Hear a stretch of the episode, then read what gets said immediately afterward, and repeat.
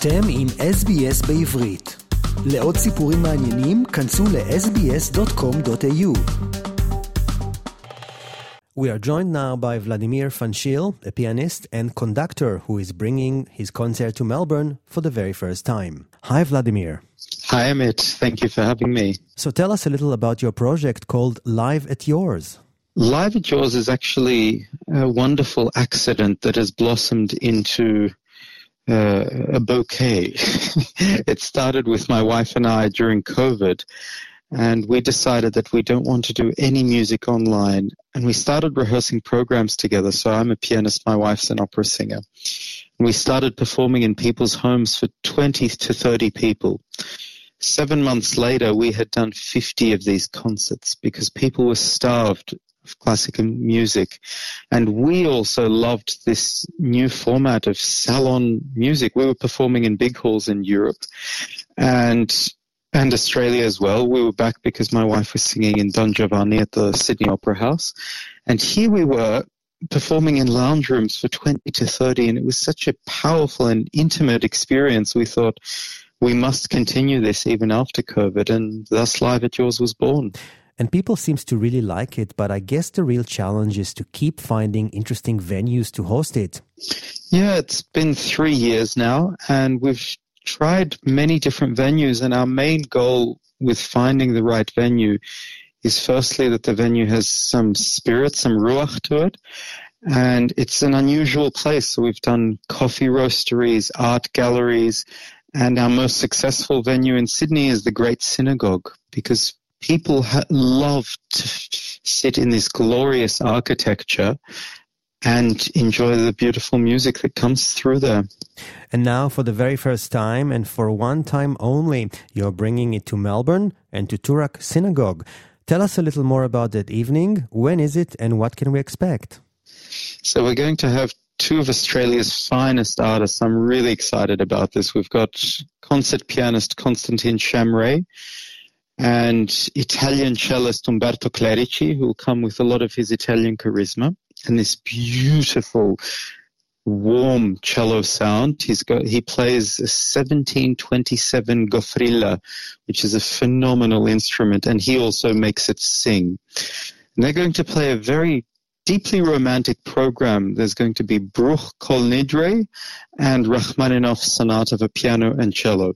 So, because we're doing Bruch's Kol Nidre, I just always think in, in a Jewish venue, we've got to play some Jewish music. However, Bruch wasn't Jewish. He just had Jewish friends and he heard this melody and he thought, wow, I need to, I need to write something about it. And because some of our audience is, is going to be the broader community, I thought the choir should sing Kol Nidre the way it should be and the way we hear it on Yom Kippur. So we'll have the choir sing it, and then the guys will play the Bruch version. Amazing. Now, when it comes to playing musical instruments, how important is it to make sure to find the right hole, be in the right space? Size does matter, doesn't it? Absolutely. Uh, the acoustics are everything. Uh, they're just uh, the most important thing is how you receive things. And music is a language of emotions through vibrations. So we're, if we're in a hall that's too big, then those va- vibrations don't physically touch us. It's a very visceral experience. If we're in a hall like Toorak Synagogue or the Great Synagogue in Sydney, the acoustics are phenomenal and they raise the, the performance to a completely different level because the vibrations envelop us, they wrap us, they embrace us like a huge hug in the music and we feel we feel it. We we live it. It's uh, you can't escape it. Whether you like it or not you're going to be wrapped in the vibrations of this music and that's why I always choose venues where we don't need any ampl- amplification because amplification I think kills good music.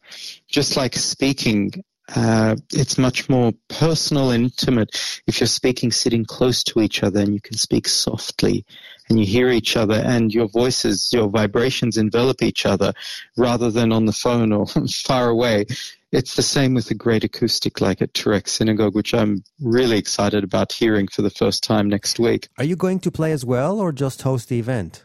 I'm going to host the event. So I like to come and just give people musical insights uh, to the music. I give give them little secrets to listen out for, to give their listening a bit more depth. Some people that come are coming for the first time to a classical concert, and this is more of an experience. It's more of a I, find our concerts a celebration. Each each one we do because we don't do too many too often, and we get the finest artists in the country. We very carefully pick the programs to uplift and to make people feel in a certain way and always walk out feeling much happier and more joyous than when they came in. Tell me a little about your guests, Umberto Clerici and Konstantin Shamray. Well, I was actually, after I came to Melbourne, I was speaking to Constantine, who's a good friend of mine, and I said, look, I'm going to do my first concert in Melbourne. He often performs as a soloist with the Melbourne Symphony. And I said, what would you like to play there? And he said, why don't we do a program with Umberto? Uh, we haven't played in a while and we love performing together. So it just came about very naturally. I think actually all programs and programming should happen naturally. And also audiences will hear some unexpected surprises uh, because I give the artists complete artistic freedom to add pieces, to add little stories about the pieces, where they first performed them. For example, Umberto performed the Rachmaninoff for the first time in Russia, in Moscow, uh, a number of years ago when he was a finalist in the Tchaikovsky competition. So he was very young, traveling around all these regional places in remote Russia, very cold, very harsh, playing this sonata. So I, I love artists to connect with the audience. So that's why the the process should always be fluid and relatable to to what's happening at the time. Who is your target audience that night? Is this concert suitable for all ages? Absolutely.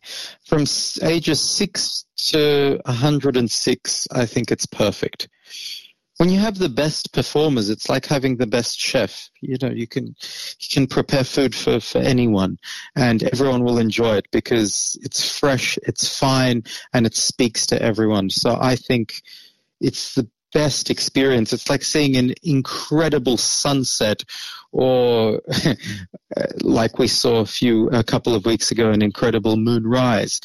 You know, a, a five year old can be wonderstruck by it, and an 100 year old can be wonderstruck by it. So, this is one of those life experiences that you must be there for. It's visceral. So, you must be there to feel it. And I really invite everyone from the ages of 6 to 106 or 120, like Moshe Rabbeinu, yes. uh, to come to come and enjoy. There you go, a one time event in Toorak Synagogue on the 24th of May, 7 p.m. The community is invited, and you can find more information about this event online. Just search for Live at Yours Toorak Synagogue. Vladimir Fanshil, thank you so much for sharing, and good luck with the event. Absolute pleasure. Thank you so much, Amit, for your time. רוצים לשמוע עוד סיפורים? האזינו דרך האפל פודקאסט, גוגל פודקאסט, ספוטיפיי או בכל מקום אחר בו ניתן להאזין לפודקאסטים.